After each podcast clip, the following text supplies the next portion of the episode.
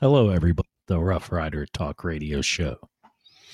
Tonight is a little episode about technology and capitalism. I start with the transformative power of technology.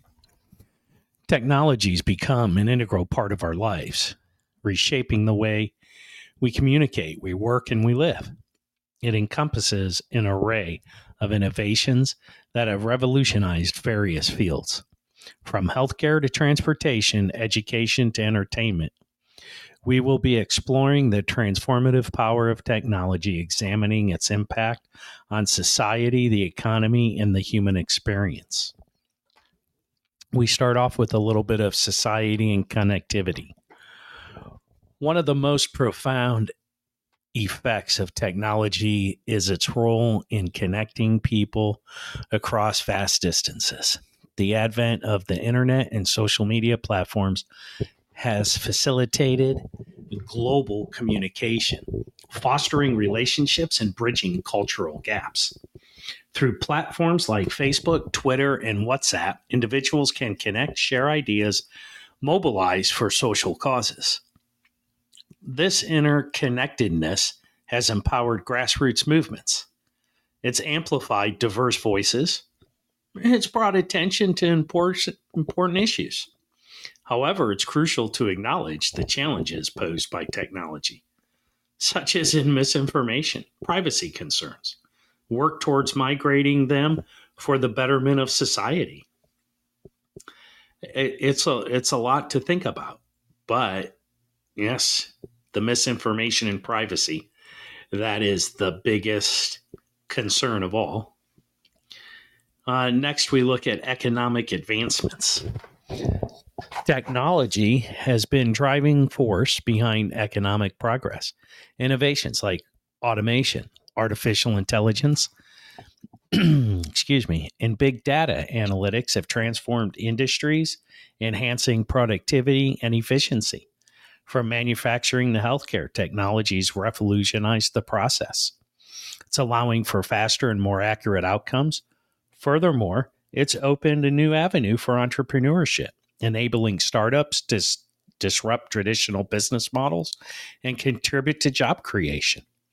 However, it's essential to address the potential consequences of automation on employment and strive for a balance between technology advancement and social welfare. We'll get into that further down the road. Uh, next is uh, human experience and, and quality of life. The impact of technology on human experience cannot be understated.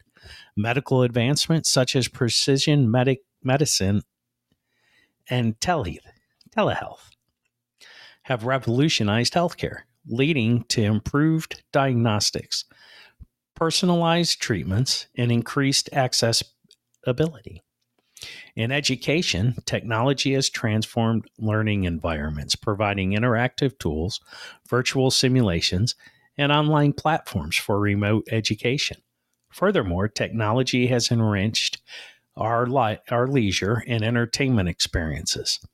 From virtual reality gaming to streaming services that bring diverse content to our fingertips. However, it is crucial to maintain a balance between virtual and the real world interactions to ensure the preservation of meaningful human connections. Technology has reshaped our world, presenting both opportunities and challenges.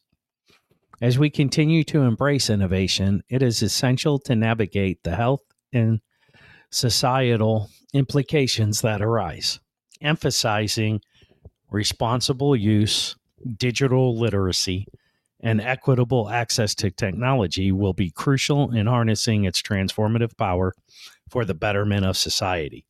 By doing so, we can strive towards a future where technology serves as a catalyst for programming, progress, equality, and human flourishing. Now, let's think about technology and how everybody has what used to be a landline phone, then a beeper, then cell phones, to smartphones, to basically having a computer in your hand that fits in your pocket. That's technology, social platforms, connectivity, and access and fact checking all the way around. And I think technology and capitalism, I believe that they go hand in hand.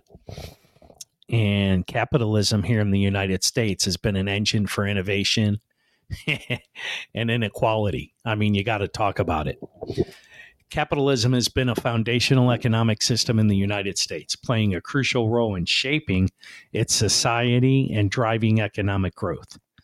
Rooted in free markets, private ownership, and profit incentives, capitalism has spurred innovation, entrepreneurship, and wealth creation. However, it has also given rise to concerns regarding income inequality and the concentration of wealth. We will be exploring the strengths and weaknesses of capitalism in the United States, examining its impact on economic development, individual liberties, and social disparities capitalism has been instrumental in fueling the economic prosperity here in the United States. It's the emphasis on competition and market that focuses has the focus that has fostered innovation, leading to groundbreaking advancements in technology, medicine, and industry. The dynamic nature of capitalism encourages risk taking entrepreneurial spirit, incentivizing individuals and business to develop new products, new services, and ideas. This innovation driven economy has led to higher living standards, job creation, and has increased productivity, positioning the United States as a global economic powerhouse, but really not of, as late. Capitalism here in the United States provided the framework that upholds individual liberties and economic freedoms.